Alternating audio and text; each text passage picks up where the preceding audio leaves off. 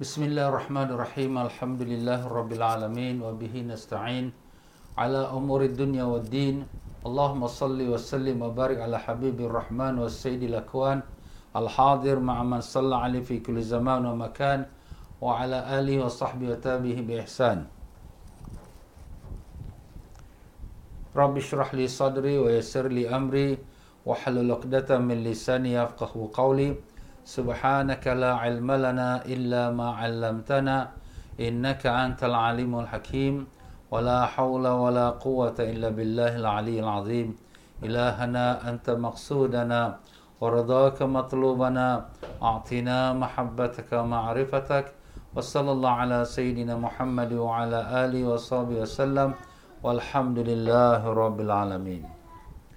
مسلمين ومسلمات رحمكم الله. Assalamualaikum warahmatullahi wabarakatuh.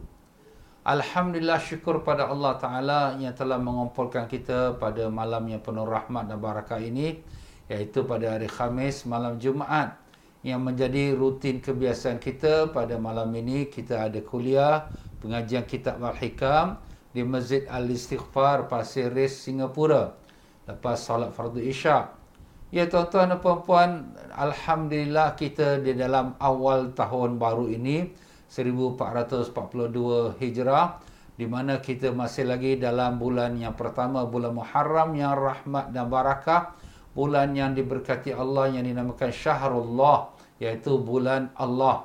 Ya dan kita telah pun menyambut satu Muharram iaitu awal tahun dengan kita baca doa awal tahun akhir tahun dan kini pula kita berada pada malam Jumaat yang di mana pada esok lusanya kita akan menyambut 10 Muharram iaitu yang dinamakan hari Ashura.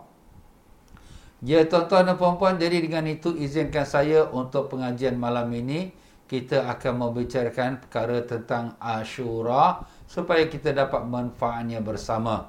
Jadi para jemaah sekalian perkataan Ashura iaitu yang ke-10. Yang ke-10 di situ maksudnya ialah hari yang ke-10. Kerana hari Ashura jatuhnya pada tanggal 10 Muharram. Ha, maka itulah antara sebab kenapa namanya Ashura. Dan dan juga kebesaran kemuliaan hari Ashura ini bukanlah hanya pada sewaktunya selepas zaman Islam. Tetapi ia telah bermula daripada permulaan ciptaan Allah Ta'ala akan dunia ini. Sebab Allah Subhanahu Wa Taala sendiri pun telah menyebutkan auzubillahi minasyaitonir rajim inna iddata syuhuri 'indallahi 12 syahra fi kitabillah min yawmin min yawmi khalaqas samawati wal ard minha arba'atun hurum. Yang artinya sesungguhnya bilangan bulan di sisi Allah Taala ialah 12 bulan. 12 bulan itu ialah daripada bulan Muharram, Zulkaidah, Muharram, Safar, Rab, Rabil Awal, Rabil Akhir, Jamadil Awal, Jamadil Akhir, Rejab, Sya'ban, Ramadan, Syawal, Zulkaidah, Zulhijjah dan dan Zulhijjah. Nah, itu Zulhijjah bulan yang ke-12. Jadi di sisi Allah 12 bulan ini dia adalah telah termaktub dalam fi kitabillah. Dalam kitab Allah itu maknanya dalam lo mahfuz. Law Mahfuz itu sudah ada tulisannya tentang 12 bulan. Ha, dan demikianlah dia sudah wujud min ya, yani yaumin khalaqas samawati wal ard pada hari Allah jadikan langit dan bumi. Maknanya bukan kerana adanya manusia. Jadi sebelum jadinya manusia pun Allah Taala jadikan langit dan bumi sudah adanya 12 bulan tersebut. Masya-Allah. Jadi 12 bulan ini kita kalau lihat dalam kalender-kalender yang lain pun 12 bulan cuma mungkin namanya berbeza dan kiraannya pun berbeza. Kalau kita kalender Islam, kita mengira pusingan putarannya bulan iaitu 355 hari suku atau 355 hari sepertiga satu setiap tahun. Tetapi kalau sekiranya kalender Masihi, mereka mengambil kiraan putarannya matahari 365 hari suku. Ha, jadi begitulah dia tuan-tuan setiap tahun eh, kalender Islam akan kurang 10 hari 10 hari daripada kalender Masihi. Ha, jadi dengan itu berubah-ubahlah kita punya puasa Ramadan dan bulan haji kita semuanya berubah tak tetap ya pada satu bulan tertentu kerana dia mengikut kepada edarannya bulan. Ya tuan-tuan dan puan-puan rahimakumullah. Jadi Allah Subhanahu Wa Taala telah mengenalkan akan 12 bulan ini daripada umat manusia yang pertama. Bahkan daripada saat pertama manusia dijadikan iaitu Nabi Allah Adam AS jadi seperti mana yang saya akan sebutkan sekarang ni beberapa sejarah-sejarah yang berlaku pada hari Ashura jadi hari Ashura itu sudah diketahui seperti mana saya sebut tadi daripada awal ciptaan langit dan bumi dan begitulah Allah Subhanahu Wa Taala mencipta Nabi Adam alaihissalam pada hari Ashura. Jadi Nabi Adam AS dijadikan tubuh badan dia tu dan kemudian ditiupkan roh dia pada hari Ashura. Hari 10 Muharram. Dan kemudian Nabi Adam AS dimasukkan ke dalam syurga pada hari Ashura. Dan setelah Nabi Adam AS dikeluarkan daripada syurga kerana makan buah larangan. Dan kemudian Nabi Adam AS pun bertobat pada Allah maka taubat Nabi Adam AS diterima oleh Allah pada hari Ashura. Subhanallah ya. Ha, jadi hari Ashura ni sudah mula diambil kira sebelum lagi daripada saat ke, ke, kita katakan kejadian Nabi Adam AS. Bahkan lebih lagi daripada itu, iaitu Allah Ta'ala mencipta arash, menjadikan arash, menjadikan kursi dan matahari, bulan dan bintang semuanya pada hari Ashura. Subhanallah tuan-tuan ya. Ha, jadi Allah SWT jadikan makhluk cipta yang besar-besar itu pada hari Ashura. Dan demikianlah Nabi Allah Ibrahim AS yang di mana baginda Nabi Ibrahim AS yang digelarkan Abul Anbiya, bapa sekalian Nabi-Nabi. Kerana semua Nabi-Nabi yang setelah Nabi Ibrahim AS hampir seluruhnya daripada keturunan Nabi Ibrahim AS. Dan Nabi Ibrahim AS dilahirkan pada hari Ashura. Nabi Ibrahim AS dilahirkan pada zaman Raja Namrud. Raja Namrud ialah seorang raja yang mengaku dirinya Tuhan. Dan Nabi Allah Ibrahim AS, Allah Ta'ala daripada kecil lagi telah memelihara Nabi Ibrahim AS untuk bertauhid kepada Allah. Sehingga kan waktu beliau masih remaja lagi, beliau telah mempersoalkan ketuhanannya raja-raja dan juga patung-patung yang disembah oleh oleh manusia. Maka Nabi Ibrahim AS telah membuat satu perkara besar di mana dia pecahkan semua patung-patung yang disembah itu dan kemudian diletakkan kapak yang dipecahkan menggunakannya untuk dipecahkan patung di lehernya patung yang paling besar sekali. Jadi apabila kaumnya pulang daripada berpesta, mereka dapati patung-patung mereka sudah pecah. Mereka tahu ini mesti perbuatan Ibrahim. Kerana begitulah sifat Ibrahim selalu mencela akan Tuhan-Tuhan mereka. Maka dengan itu mereka laporkan kepada Raja Namrud dan Raja Namrud perintahkan supaya dibuat, dikumpulkan kayu api dan dengan itu dilontarkan Nabi Ibrahim AS ke dalam api. Tetapi Allah SWT selamatkan Nabi Allah Ibrahim daripada terbakar dengan api tersebut. Di mana Nabi Ibrahim AS keluar daripada api pada hari Ashura. Subhanallah. Jadi itu Allah Ta'ala nak tunjukkan kebesaran Allah Ta'ala dan dengan itu Allah Ta'ala selamatkan Nabi Allah Ibrahim AS. Begitu pula Nabi Allah Musa AS yang diutus oleh Allah untuk menyelamatkan kaum Bani Israel daripada dizalimi oleh Fir'aun. Fir'aun yang mengaku diri sebagai Tuhan. Maka Nabi Musa AS telah membawa keluar kaum Bani Israel dan selamat mereka menyeberang Laut Merah di mana depan mereka laut dan belakang mereka Firaun yang sedang mengejar. Maka Allah perintahkan Nabi Musa AS supaya memukulkan dengan tongkatnya akan laut itu. Terbelah 12 laut itu. 12 kabilah Bani Israel menyeberangnya. Dan dengan itu selamat mereka sampai ke tebing ujung yang sana. Dan Fir'aun pun mulalah kejar dan masuk ke dalam laut dengan bala tenteranya. Dan kemudian Allah tutupkan laut itu. Maka tenggelamlah Fir'aun dan sekalian bala tenteranya. Ha, jadi peristiwa itu berlaku pada hari Ashura. Sebab itulah Nabi kita sallallahu alaihi wasallam apabila mendatangi di kota Madinah sewaktu hijrah, Nabi mendapati orang-orang Yahudi berpuasa hari Ashura. Maka Nabi bertanya, "Kenapa kamu puasa hari Ashura?" Mereka menjawab, "Inilah kami menyambut kemenangan Nabi Musa alaihissalam di atas Firaun." Jadi Nabi Musa diselamat pada hari Ashura dan Firaun ditenggelamkan dia pada hari Ashura. Ha, jadi Nabi wasallam mengatakan nahnu aula bi Musa minkum. Kami lebih utama dengan Musa daripada kamu. Maknanya kalau kamu lah ya, yang kamu menyambut akan kemenangan Nabi Musa, kami lebih patut lagi menyambut kemenangan Nabi Musa AS. Kenapa? Kerana akidah kita umat yang beriman, kita orang Islam, dengan akidah Nabi Musa sama. Mempertuhankan Allah yang Esa. Manakala kaum Yahudi telah banyak menyeleweng daripada ajaran Nabi Musa AS.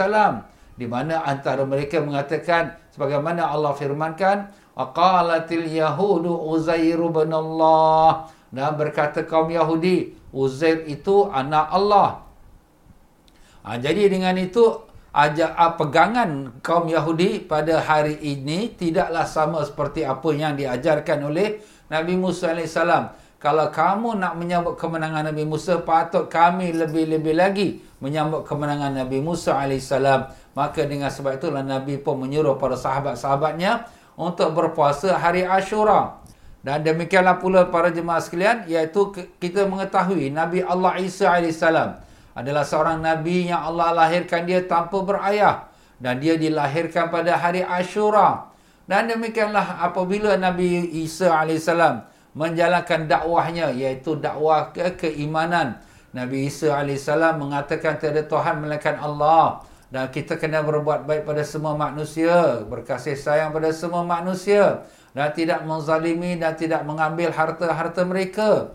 Dan maka dengan itulah apabila Nabi Isa menjalankan dakwah, kaum Yahudi sangat musuh pada Nabi Isa AS kerana bertentangan dengan apa yang mereka punya pegangan. Kaum Yahudi mengatakan bahawa kita berhak mengambil harta sesiapa selain daripada orang Yahudi. Dan kita boleh membunuh siapa saja selain daripada orang Yahudi. Jadi atas kerana Nabi Isa membawa agama yang bertentangan dengan dia punya pegangan Yahudi ini, maka Yahudi telah membuatkan satu rancangan untuk membunuh Nabi Isa AS. Maka mereka telah berpakat dengan kerajaan Roman. Kerajaan Roman yang memerintah pada saat itu untuk menangkap Nabi Isa AS. Dan seorang murid daripada Nabi Isa yang munafik, yang berpura-pura, yang bernama Judas, beliau inilah yang telah buat perancangan tersebut. Dan kemudian kata ke tentera Roman kami tak pernah kenal Nabi Isa macam mana kami nak tangkap dia? Maka Judas pun berkata nanti aku masuk ke bilik tempat dia makan malam tempat dia makan malam aku akan salam dengan dia. Orang yang aku salam itulah dia Isa maka planning dijalankan maka sewaktu Nabi Isa makan malam itulah bilik yang dinamakan the last supper room iaitu makan malam yang terakhir yang perkara ini peristiwa ini berlaku di Baitul Maqdis. Maka apabila Judas pun masuk di salam Nabi Isa AS, Allah Ta'ala ubahkan muka dia menjadi muka Nabi Isa dan Allah ubahkan muka Nabi Isa jadi muka Judas. Dah bertukar dah. Jadi apabila tentera Roman masuk ke dalam bilik itu, maka yang dia nampaknya muka Judas, oh ini Judas, ya, ini, ini, uh, bukan Judas. Ha, dia pun tangkap ini mesti Nabi Isa. Tapi yang ditangkap itulah Judas. Ha, jadi begitulah dia tuan-tuan dan puan-puan. Jadi yang kena salib, yang kena crucified, yang digantung sampai mati, itu bukan Nabi Isa AS. Itu adalah Judas. Yang pengkhianat yang kepada Nabi Isa AS. Maka Nabi Isa pergi mana? Nabi Isa telah diangkat oleh Allah ke langit. Dan begitulah Allah Ta'ala angkat Nabi Isa ke langit pada hari Ashura. Allah taala telah sebutkan peristiwa ini dalam Al-Quran. A'udzubillahi minasyaitonirrajim. Wa ma qataluhu wa ma salabuhu walakin syubbiha lahum. Mereka tak bunuh Nabi Isa AS. Mereka tak crucified, tidak uh, salib Nabi Isa AS. Tetapi telah disamarkan kepada mereka. Telah disamarkan itu diubah. Muka Nabi Isa jadi muka Judas, muka Judas jadi muka Nabi Isa. Ha, begitulah Allah Ta'ala selamatkan Nabi-Nya. Habis mana Nabi Isa pergi? Bal rafa'ahullahu ilai. Bahkan Allah telah angkat Nabi Isa kepada sisinya. Mana Nabi Isa diangkat ke langit. Pada hari Ashura. Ha, jadi last footprint Nabi Isa, tapak kaki Nabi Isa terakhir, ada sampai sekarang masih lagi dapat diziarahi di Bukit Jabal Zaitun. Ha, itu semua peristiwa yang dapat diziarahi sewaktu kalau kita pergi ziarah Baitul Maqdis. Ha, tapi sekarang Baitul Maqdis dah tutup lah ya. Ha, kita kerana COVID ni. Tapi kita mohonlah mudah-mudahan insya-Allah ya Allah satu hari kau bukakan Baitul Maqdis dapat kami menziarahi tempat-tempat sejarahnya nabi-nabi yang dahulu. Allahumma amin ya rabbal alamin. Dan demikianlah juga seorang nabi Allah lagi yang dinamakan Nabi Idris alaihissalam juga diangkat ke langit. Nabi Idris AS apabila didatangi oleh malaikat maut, maka Nabi Idris bertanya kepada malaikat maut, boleh tak kau bawa aku lihat dalam syurga dahulu? Maka Nabi nama ke malaikat maut minta izin daripada Allah, maka diizinkan oleh Allah. Dibawalah Nabi Idris ke dalam syurga. Dah sampai dalam syurga, bila malaikat maut kata mari kita balik ke dunia, Nabi Idris tak nak balik pula. Maka malaikat maut pun mengadu pada Allah, Ya Allah, hamba kau ni dah masuk syurga, tak nak keluar pula. Allah Ta'ala kata, sudahlah, biarkanlah dia. Maka dengan itu Nabi Idris diangkat ke langit pada hari Ashura. Dan sampai sekarang Nabi Idris masih lagi hidup. Begitulah kita mengetahui empat orang Nabi yang masih hidup juruhani dan jasmani sampai sekarang. Dia belum mati lagi. Dua di langit, dua di bumi. Yang di langit dua ialah Nabi Isa AS dan Nabi Idris AS. Ha, cuma Nabi Isa dia akan turun ke bumi di waktu ni keluarnya Imam Mahdi untuk membunuh Dajjal. Ada pun dua di bumi yang belum lagi mati Nabi yang masih hidup jasmani dan rohani ialah Nabi Khidir AS dan Nabi Ilyas AS. Ha, jadi dua-dua Nabi ni masih lagi hidup di muka bumi ini. Dan Nabi Khidir ni memang masyurlah. Dia berjumpa dengan banyak para Nabi-Nabi termasuk Nabi Musa AS. Dan semua Nabi-Nabi semua yang hidup pada zaman Nabi Khidir. Sampai hari ini masih lagi ada Nabi Khidir AS. Ha, jadi begitulah dia tuan-tuan. Empat orang Nabi yang masih hidup. Yang masih hidup jasmani dan rohani yang belum lagi mati. Dua di langit iaitu Nabi Isa AS dan Nabi Idris AS dua di bumi iaitulah Nabi Allah uh, uh Khidir AS dan Nabi Allah Ilyas AS. Ha, jadi begitulah dia tuan-tuan dan puan-puan rahimakumullah ya. Ha, Nabi-Nabi Allah yang dimuliakan. Dan begitulah kita mengetahui bagaimana peristiwanya banjir besar yang menimpa kaum Nabi Nuh AS. Jadi zaman Nabi Nuh AS yang membawa dakwah kepada kaumnya untuk beriman tapi mereka engkar dan dengan itu Nabi Nuh AS pun mohon bantuan dari Allah. Maka Allah turunkan hujan dan keluarkan air pada bumi. Maka berlakulah banjir menenggelamkan seluruh dunia ini. Seluruh dunia ini ditenggelamkan oleh air. Masya Allah. Hebat betul kuasa Allah. Maka dengan itu Nabi Nuh AS yang telah siap dengan bahteranya. Maka dia pun diperintah Allah sebelum berlaku banjir itu untuk kumpulkan semua dia punya uh, umat yang beriman. Tak banyaklah mereka itu. Dan demikianlah juga semua haiwan-haiwan dengan dia punya jenis lawannya. Maknanya jantan betina, jantan betina semualah. Haiwan lembu, kambing, kerbau dan segala-galanya. Yang haiwan yang buas juga, yang anjing, yang babi, semua sekali. Semua masuk di dalam bahtera Nabi Nuh AS. Maka itulah saja yang selamat. Ha, maka dengan itu Nabi Nuh AS bahteranya bilakah dia mendarat apabila air pun sudah mula surut dan kemudian kapal Nabi Nuh pun tersangkutlah mendarat di bukit yang dinamakan Judi. Judi ya. Ha, bukit itu terletak di negeri di selatan negeri Turki sekarang ini. Ha, jadi begitulah dia tuan-tuan dan puan-puan hari yang mana Nabi Nuh AS kapalnya pun mendarat itulah pada hari Ashura. Ha, jadi pada hari itu Nabi Nuh AS umatnya itu semua dah kelaparan. Jadi mereka berkata pada Nabi Nuh, ada tak apa-apa untuk kita nak makan, kami dah lapar dah. Ha, maka Nabi Nuh AS pun berkata kepada mereka, apa-apa yang ada dalam kamu punya eh, sarung-sarung yang kamu ada simpan dalam kamu simpanan, keluarkan. Ha, jadi dikeluarkanlah sedikit. Ini ada kacang ini, ini kacang tanah, ini ada kacang gandum, ini ada kacang pul, ini macam-macam lah. Ha, kemudian Nabi Nuh AS dengan berkatnya seorang Nabi, dia masukkan semua dalam satu kita katakan uh, kita katakan periuk besar. Dan kemudian dimasaklah. Nah, dengan tu dia masakkan sampailah dia pun dapatlah menjadikan makanan dan Allah berkatkan mencukupi untuk semua orang yang dalam bahtera tersebut. Ha, itulah orang-orang kita pun namakan bubur Ashura. Jadi bubur Ashura ni apakah dia sunat ke tidak? Jawapannya, kalau sekiranya kita bagi orang makan, dapat pahala lah sunat. Ha, tapi kalau kita makan sendiri, dapatlah kenyang. Ha, tapi kalau kita niat untuk ibadat, dapatlah pahala. Ha, tapi nak kita kata sunat tu kita tak adalah nak sebutkan kenapa kerana kita pun bukan katakan Nabi buat ya. Ha, cuma ia adalah sunnah daripada Nabi Nuh AS. Ha, tak ada salahnya. Ya, ha, ini semua bid'ah. Yalah bid'ah okeylah tak ada salahnya. Bukan bid'ah tu semuanya itu menjadi uh, haram dan berdosa. Kita makan lauk asam pedas ke, kita makan lauk kari ke. Ha, ini pun bid'ah. Nabi tak makan asam pedas, Nabi tak makan kari.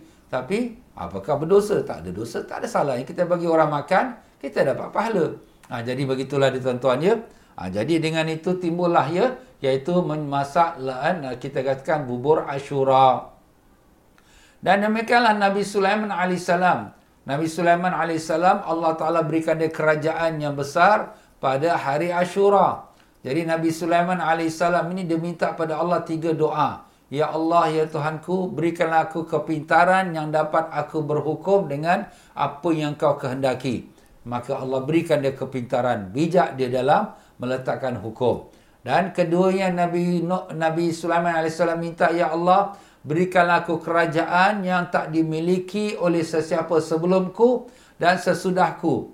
Maka Allah berikan dia kerajaan iaitu memerintah seluruh dunia ini. Semua dia perintah.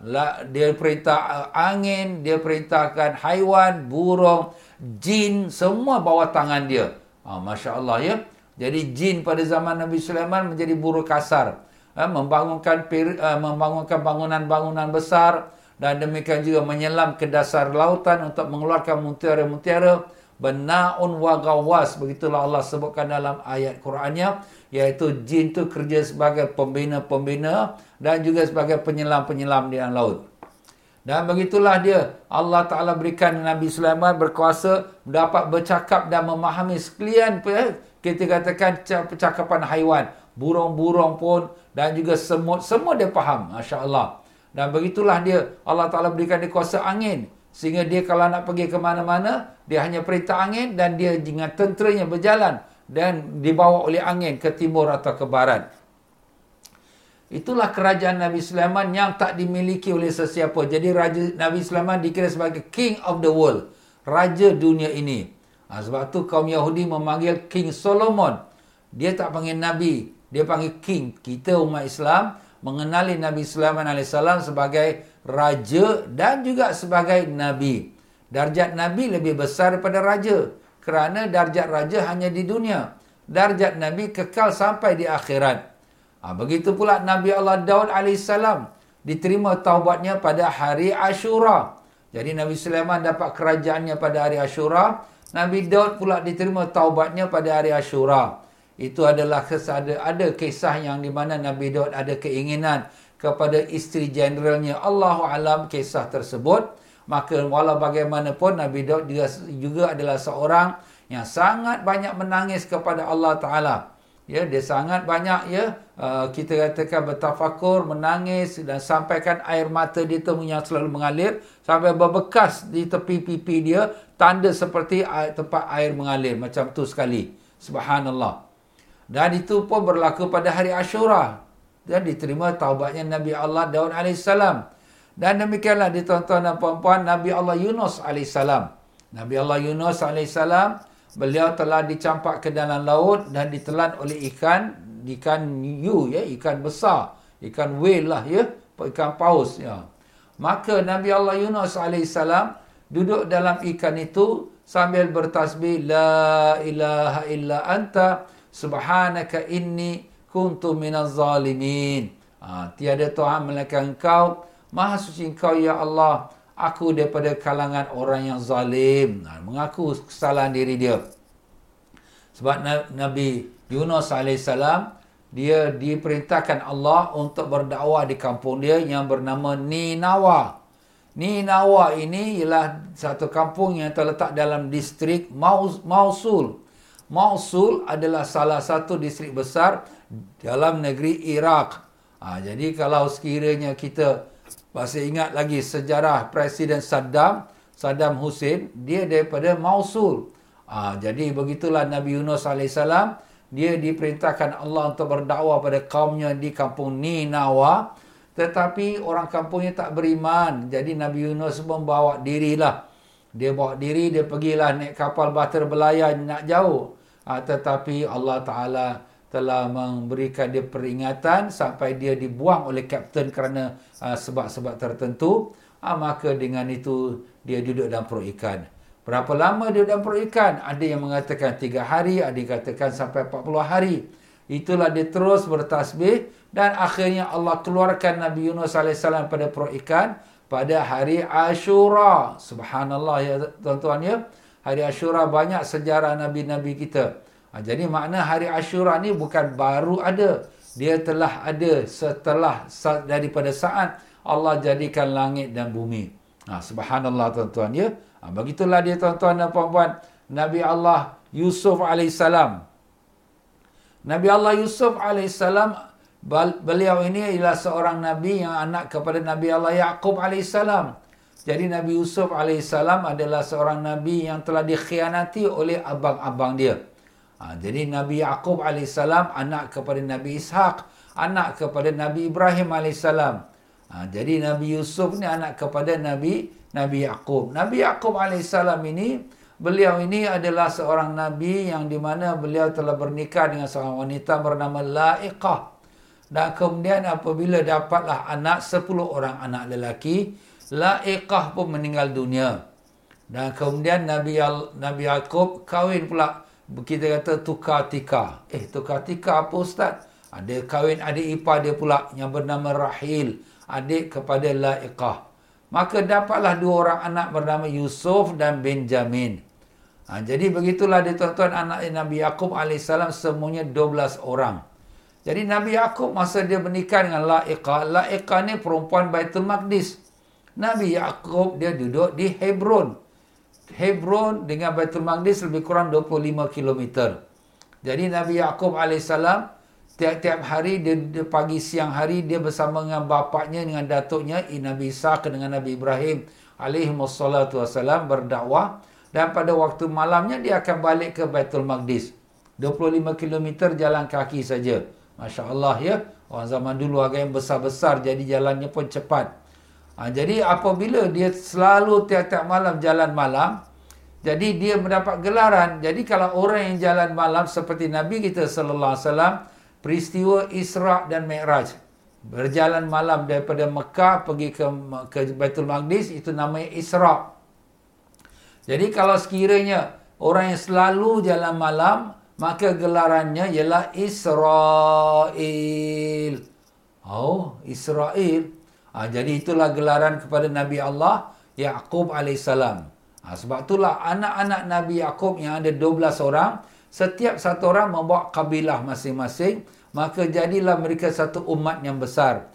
Maka anak-anak Nabi Yaakob ni anak lelaki. Dinamakan dalam bahasa Arab Banin. Banin makna anak lelaki. Jadi oleh kerana bapa dia gelarannya Israel, maka dipanggillah anak-anak Nabi Allah Yaakob AS atau keturunan-keturunannya Ya Bani Israel wahai anak-anak lelaki Israel.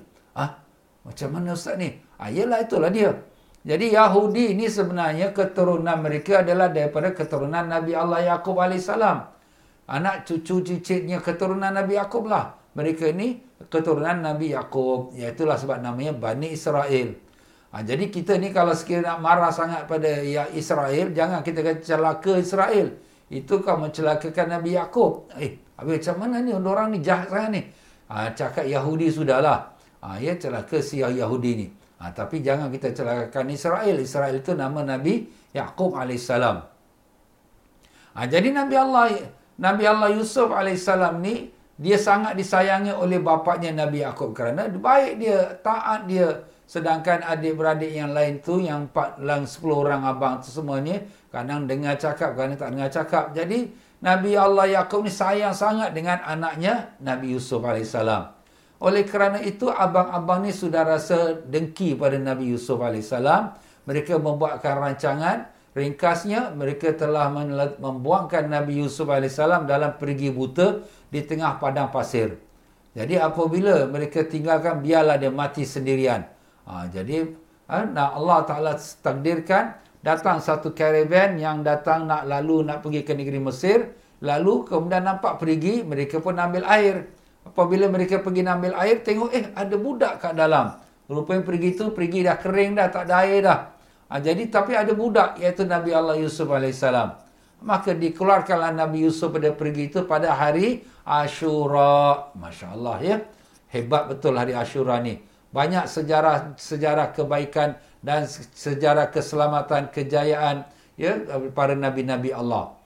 Jadi Nabi Allah Yaqub AS ni sudahlah dia sedih anak dia Nabi Yusuf tak balik dah dikhianati oleh abang-abang dia tu. Maka dia selalu menangis. Habis Nabi Yusuf menghilang ber, eh, hilang daripada ayahnya ba, lama sekali. Dia sudahlah dia dia dia dia dia dia, dia jual di pasar hamba di Mesir oleh karavan tadi. Nah kemudian dibeli oleh menteri Mesir dan menjadilah anak angkat di di menteri Mesir itu maka kemudian dah berapa tahun lamanya dia pun sudah membesar mungkin dah 7 8 tahun lamanya dia dah duduk di di rumah mak angkat bapa angkat dia maka dia pun sudah menjadi remaja dan kemudian cantik rupanya terkenalah fitnah wanita-wanita istana. Maka dia pun terkenalah duduk dalam penjara selama 7 tahun. 7 tahun. Dan kemudian Allah Ta'ala takdirkan bahawa Raja Mesir bermimpi ada setujuh ekor lembu yang gemuk dimakan oleh tujuh ekor lembu yang kurus. Ada tujuh batang gandum yang gemuk dengan tujuh batang gandum yang kering. Apa maknanya? Jadi mereka pun tak faham. Raja pun tak faham. Tanya kepada dia punya tukang-tukang eh, tukang telik dia. Eh, Pak Nujum, Pak Nujum dia. Tak ada siapa pun yang boleh jawab maka dengan itu takdir Allah ditanya pada Nabi Yusuf AS Nabi Yusuf memberitahu Mesir tujuh tahun dalam keadaan yang baik rezeki-rezekinya makmur jangan habiskan simpankan sebahagiannya kerana kita akan menghadapi lagi tujuh tahun kemarau panjang. Ha, nampak? Ha, jadi di sini raja sangat gembira dan akhirnya Nabi Yusuf dilantik menjadi menteri ekonomi. Ha, jadi dengan itu tujuh tahun makmur Nabi Yusuf kumpulkan sekalian apa hasil-hasil bumi dan kemudian tujuh tahun yang mendatang pula kemarau maka berlakulah orang-orang semua datang ke negeri Mesir untuk minta bantuan makan makanan. Antara yang datang itu ialah adik-beradiknya Nabi Yusuf AS 10 orang abang-abang dia. Yang datang kerana Hebron, Hebron tu di dekat Baitul Maqdis, tapi dia adalah di bawah jajahan Mesir. Mereka pun pergilah ke Mesir dan kemudian jumpalah kepada menteri. Dan mereka tak kenal Nabi Yusuf. Sudah berapa puluh tahun, dah lebih pada 15 tahun. 7 tahun dalam penjara, 7 tahun dekat uh, 7 tahun dalam rumah is, uh, menteri dan kemudian 7 tahun lagi ini dia ke, uh, kita katakan Mesir dalam keadaan makmur. Kemudian 7 tahun lagi dalam keadaan kita kata kemarau panjang. Dah lebih pada 20 tahun dah. Ha, jadi, apabila abang-abang dia datang ke istana, mereka tak kenal Nabi Yusuf, tapi Nabi Yusuf kenal abang-abang dia. Apabila ternyatalah bahawa yang menjadi Menteri Ekonomi Mesir itu ialah Nabi Yusuf, adik mereka alangkah malunya mereka. Dan minta maaf, minta maaf kepada Nabi Yusuf AS. Dan Nabi Yusuf AS pun seorang Nabi Allah yang sangat pemurah dan pemaaf dimaafkan.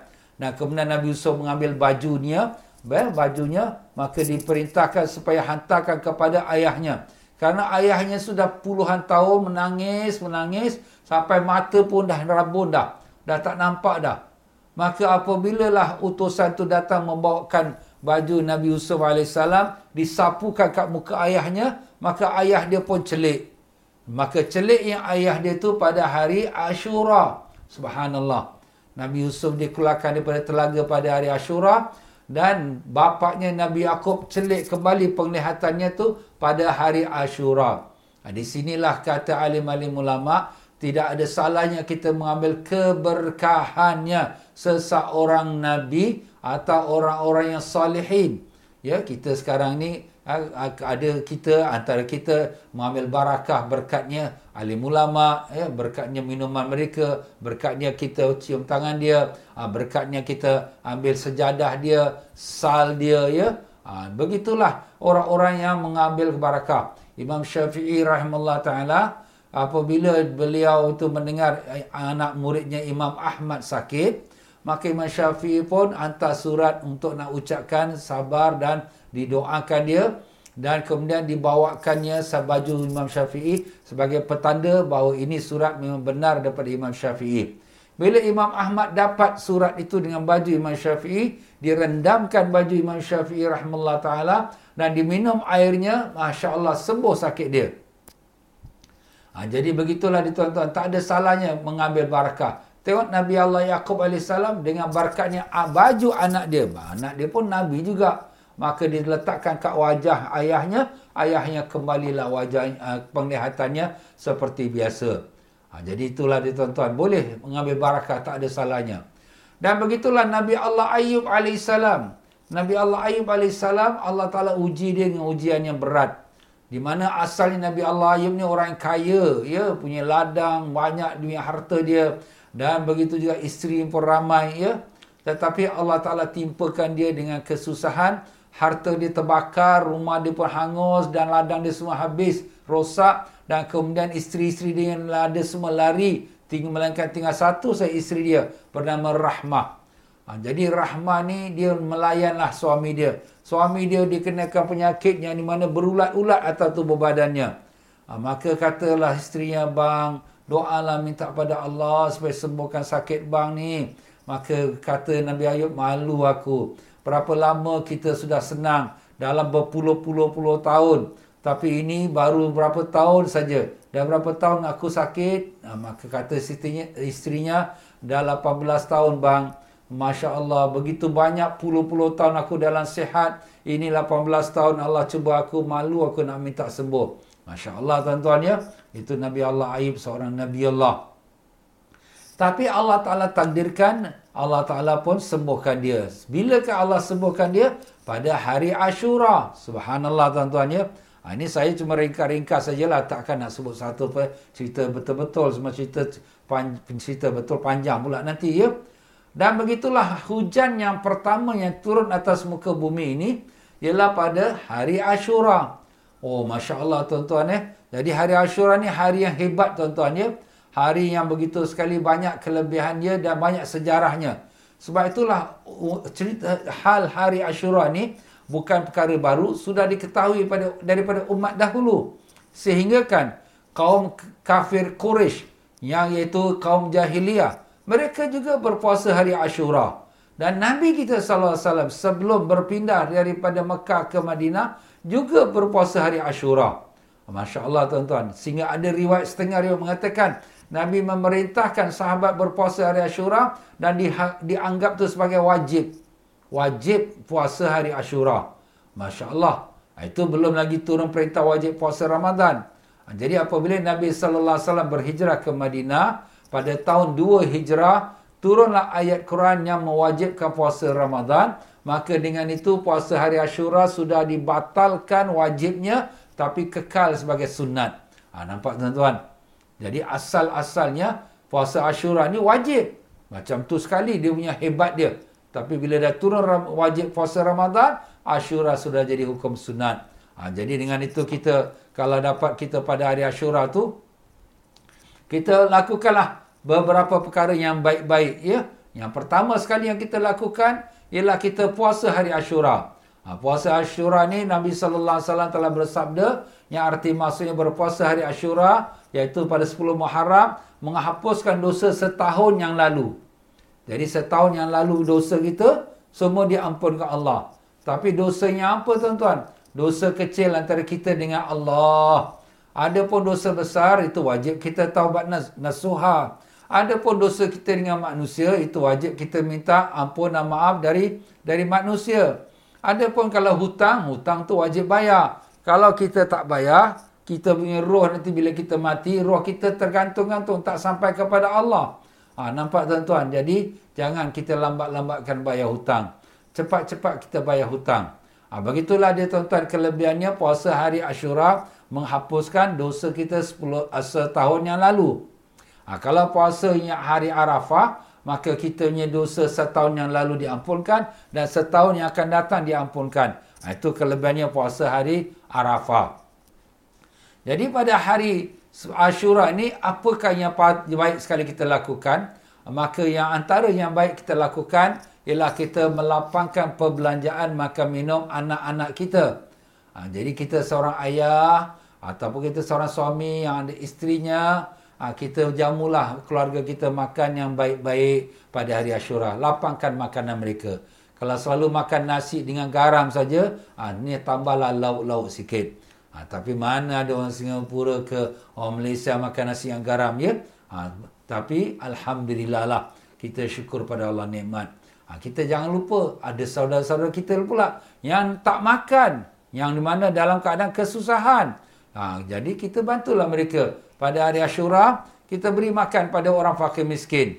Ha, maka akan Allah Ta'ala lapangkan kubur kita pula. InsyaAllah. Dan pada hari Ashura kita berilah bantuan kepada anak-anak yatim, beri makan pada mereka dan juga sapu kepala mereka. Jadi kalau kita sapu kepala anak yatim sebanyak mana rambut-rambut anak yatim yang kita pegang di kepalanya, ada riwayat kata iaitu setiap satu helai rambut Allah angkat satu darjat kita. Ada yang kata kan setiap satu helai rambut itu Allah Taala jadikan satu pokok dalam syurga untuk kita subhanallah. Dan demikianlah juga pada hari Ashura itu ya, Ha, kita kalau sekiranya ada kesempatan, ha, kita ada rezeki yang lebih, kita bersedekah dan seorang yang bersedekah pada hari Ashura itu, maka pahalanya seperti bersedekah pada semua fakir miskin di, di, di dalam agama Islam. Subhanallah tuan-tuan ya, besar sekali pahalanya. Dan demikianlah juga, iaitu kalau sekiranya pada hari Ashura itu, kita mandi sunat hari Ashura, maka tidak akan sakit berat kita pada tahun tersebut. Ha, jadi kita niat aku mandi sunat hari Ashura kerana Allah. Ha, itu dan demikian juga kita bercelak. Ha, sunat kita bercelak pada hari Ashura. Siapa yang bercelak pada hari Ashura tidak akan kena sakit mata pada tahun tersebut. Dan demikian juga kita potong kuku pada hari Ashura. Dan kita membaca Qul Wahad seribu kali. Ha, seribu kali?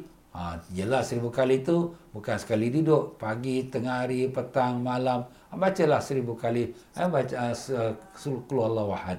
Ha, dan insyaAllah siapa yang bacakan itu Qul Allah seribu kali. Dia, dia tebus dirinya dari api neraka. Ha, nah, Masya Allah. Dia selamat daripada api neraka. Dan Allah akan memandang dia dengan pandangan rahmat di akhirat nanti. Masya Allah kelebihannya Ashura dia baca keluar lawan seribu kali, maka Allah pandang dia dengan pandangan rahmat. Dan demikianlah juga ya, dia uh, melakukan uh, perkara-perkara yang lain daripada perkara yang bersilaturahim. Ya. Dan jangan lupa membaca zikir. Membaca hasbi Allah wa ni'mal wakil, ni'mal maula wa ni'mal nasir. Hasbi Allah wa ni'mal wakil, ni'mal maula wa ni'mal nasir. Ha, mencukupilah aku dengan Allah sebaik-baik tempat penyerahan diri. Nikmal maula dialah sebaik-baik penjaga. Wa nikman nasir sebaik-baik pembela. Ha, itu kita baca pada hari Ashura 70 kali. Tidak mati dia pada tahun itu. Kalau Allah takdirkan dia akan mati, Allah tidak ilhamkan dia untuk membaca zikir itu pada hari Ashura. Dan kita menjamu orang makan. Ha, menjamu orang makan, bari orang makan lebih-lebih lagi kalau orang berbuka puasa hari Ashura sepertilah kita memberi sekalian orang Islam berbuka puasa pahalanya. masya-Allah ya. Dan demikianlah di tuan-tuan dan puan-puan ya. Ha, kalau dapat kita jangan lupa kita buatlah perkara yang telah disebut tadi. Antaranya ialah puasa hari Ashura dan berpuasa dan juga kita memberi makanan lebih kepada keluarga kita dan memotong kuku mandi bersedekah bersilaturahim pada kerabat ya ha, menziarahi alim ulama ya kalau dapat ziarah alim ulama mengusap kepala anak yatim ya dan juga memberi hadiah pada mereka ha, memakai celak ya dan juga solat sunat ya solat sunat lah ya ada juga riwayat menyebutkan solat sunat ya Anda membaca surah Ikhlas seribu kali dan menziarahi orang sakit. Ya. Ha, tetapi dalam perkara yang kita sebutkan semua ini, semua tu baik. Bukan kerana Ashura pun memang disunatkan kita ziarah orang sakit, menziarah orang alim, ya kita uh, kita mandi, uh, kita berpuasa sunat. Cuma kebanyakannya hadis-hadisnya antara daif ya dan ada yang uh, ulama yang mengatakan maudhu tapi kita buat tu bukan atas dasar kerana semata-mata kerana hadis tu tapi kerana amalan tu memang amalan baik. Beri orang makan, baik tak? Baik. Bagi orang buka puasa, sunat tak? Sunat. Ha, jadi kebetulan memang hari Ashura kita bagi orang makan. Kita bagi eh, kepada anak yatim bantuan. Baik tak? Eh, memang baik. Ha, jadi kita bagi. Kita sapu kepala anak yatim. Bagus. Eh, baguslah. Pasal kita menjadikan hati dia senang, gembira. Kita sapu, kepala dia gembira, happy dia. Ha, jadi itulah dia tuan-tuan. Jadi eh, kebanyakannya hadis-hadis itu adalah hadis yang lemah. Tapi tak ada menjadi salah. Sebab dalam dalam ahlus sunnah jemaah kita, beramal dengan hadis yang lemah harus hukumnya. Sebab hadis-hadis yang lemah itu yang yang membicarakan tentang fadailul amal, kelebihan-kelebihan amal, maka itu hukumnya harus. Ya, kerana apa? Kerana dia tak bersangkut paut dengan hukum. Kalau bersangkut dengan hukum, halal haram, itu tak boleh. Mesti pakai hadis sahih atau hadis yang hasan. Ha, jadi begitulah dia tuan-tuan dan puan-puan ya. Ha, kalau sekiranya kita uh, nak berbuat apa yang kita dah dengar tadi, buat. Cuma ada hadis yang mengenai melapangkan makan dan juga berpuasa, itu memang ada hadis yang baik. Ya, yang di mana di, dikatakan oleh ulama memang hadis yang yang kuat ataupun yang hasan yang boleh dijadikan amalan. Ha, tapi tak menjadi salah juga yang lain-lain yang telah kita sebutkan tadi iaitu berpuasa selain pada puasa potong kuku kita mandi kita bersedekah ya kita eh, bersilaturahim memberi anak yatim ya. Ha, dan demikian juga kita memakai celak menziarahi orang alim. Ha, dan demikian juga kita uh, solat sunat membaca surah ikhlas kul ahad seribu kali. Dan juga kita menjenguk orang yang sakit ya. Siapa-siapa sakit kita pergi ziarah dia. Ha, itu amalan yang baik dilakukan pada hari Ashura Ha, jadi tuan-tuan dan puan-puan rahimakumullah, jadi amalan-amalan ni kalau kita nak buat pun atas dasar kerana kita mengikut sunnah Nabi SAW. Kerana itu memang ajaran Nabi. Oh ini ada orang kata ini bid'ah. Ini ini tak ini bukan hadis yang kuat ni, ini hadis palsu. Eh, aku ziarah orang alim, salah ke? Eh, aku puasa sunat. Eh, aku bersedekah. Eh, aku bersilaturahim. Aku bagi orang buka puasa. Eh, apa salah ke? Ha, eh, memang sunat. Bukan kerana hari Ashura pun memang sunat. Ha, jadi itulah dia tuan-tuan dan puan-puan ya. Ha, jadi begitulah tuan-tuan hari Ashura itu kita puasa. Jadi 10 Muharram. 10 Muharram tu jatuh pada hari Sabtu ini. Tapi Nabi kita sallallahu alaihi wasallam di tahun-tahun yang terakhir Nabi mengatakan kalau aku hidup tahun depan aku nak puasa hari yang ke-9. Hari ke-9 iaitu 9 Muharram. Tapi tak sempat Nabi sampai tahun depan Nabi SAW sudah kembali ke rahmatullah ha, sudah kembali pada Allah ya. Ha, jadi dengan itu tuan-tuan dan puan-puan, kita disunatkan puasa hari ke-9. Dalam hadis yang lain Nabi mengatakan, puasalah sehari sebelumnya atau sesudahnya. Maknanya kalau boleh kita puasa sehari sebelumnya iaitu 9 hari bulan Muharram atau sesudahnya 11 hari bulan Muharram. Ha, kita puasa sehari sebelum atau atau sesudah. Ha, kalau sempat sehari sebelum 9 dengan 10. Kalau tak sempat 9, 10 dengan 11. Kenapa Nabi nak buat macam tu? Kerana Nabi nak menyalahi orang Yahudi. Orang Yahudi, mereka ini berpuasa hari Ashura sahaja 10 Muharram. Ha, ya? Jadi kita ni orang Islam, puasa hari Ashura juga. Eh, sama macam Yahudi. Jadi Nabi tak suka kalau sekira kita orang Islam ni sama macam Yahudi ataupun Ahlul Kitab. Jadi Nabi nak bezakan. Puasa Ashura tetap puasa. Tetapi kita tambahkan satu hari. Sehari sebelum. Iaitu sembilan hari bulan. Iaitu sembilan hari bulan. Hari apa? Besoklah. Ha, 20, uh, 28 hari bulan Ogos besok. Ha, jadi kita kalau dapat kita puasa besok hari Jumaat. Hari Jumaat dan hari Sabtu. Kalau hari Jumaat besok tak boleh puasa. Hari Sabtu dan hari Ahad. 10 dengan 11. Ha, kalau orang yang rajin, 9, 10, 11 lah dia puasa. Ha, itu lagi bagus lagi ya. Ha, jadi macam itulah dia tuan-tuan dan puan-puan. Kita uh, sunat berpuasa hari Ashura. Dan pada malam hari Ashura, kita dirikan salat tahajud. Kita berdoa sebab hari Ashura hari yang mulia. Hari mulia ini bermula daripada malam hari Ashura. Ya, macam Jumaat mulia bermula daripada malam ini, malam Jumaat. Jadi malam Jumaat dah mula kemuliaan hari Jumaat. Begitulah hari Ashura, sehari Sabtu bermula daripada malam besok, malam Ashura. Kita mulalah baca Quran, banyak doa, solat tahajud ya. Ha, jadi pada hari Ashura ni hari pengkabulan doa. Allah Taala kabulkan doa sebagaimana kita lihat nabi-nabi Allah yang diberikan kuasa pada hari Ashura, dilepaskan daripada penyakit, disembuhkan matanya yang yang buta, dikeluarkan daripada perigi semuanya pada hari Ashura. Jadi hari Ashura ni hari kebesaran tuan-tuan ya. Sampai-sampai dijadikan wajib sebelum wajibnya puasa Ramadan. Ha, jadi begitulah dia tuan-tuan dan puan-puan ringkasnya dalam hari Ashura ni. Ha, jadi tuan-tuan dan puan-puan mudah-mudahan dapatlah kita manfaatnya dan dapatlah kita amalkan insya-Allah. Ha, sekian saja daripada saya. Mohon maaf kalau dalam penyampaian saya ada tersilap kata terkasar bahasa yang mana benar semua daripada Allah, yang salah silap pada kelemahan saya sendiri. Ha, maka dengan itu saya mohon dapatlah tuan-tuan dan puan-puan amalkanlah ya hari Ashura. Kita pun nak bersedekah. Ha, ni masjid kita pun kita bantulah. Ni depan kita ni akaun nombor masjid ni.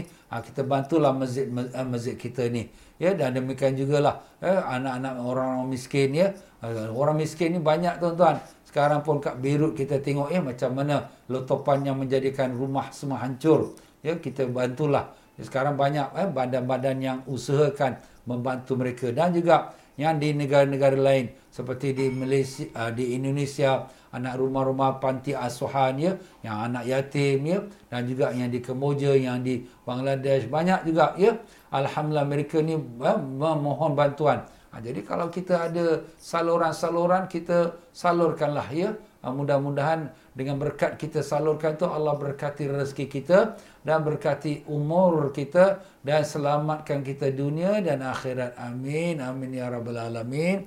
Dengan dengan itu saya mohon diri dengan baca sama-sama kita baca istighfar. Astaghfirullahalazim. Astaghfirullahalazim. Astaghfirullahalazim. Subhanakallahumma wa bihamdika. Ashhadu an la ilaha illa anta. أستغفرك وأتوب إليك. التوفيق والهداية. والسلام عليكم ورحمة الله وبركاته.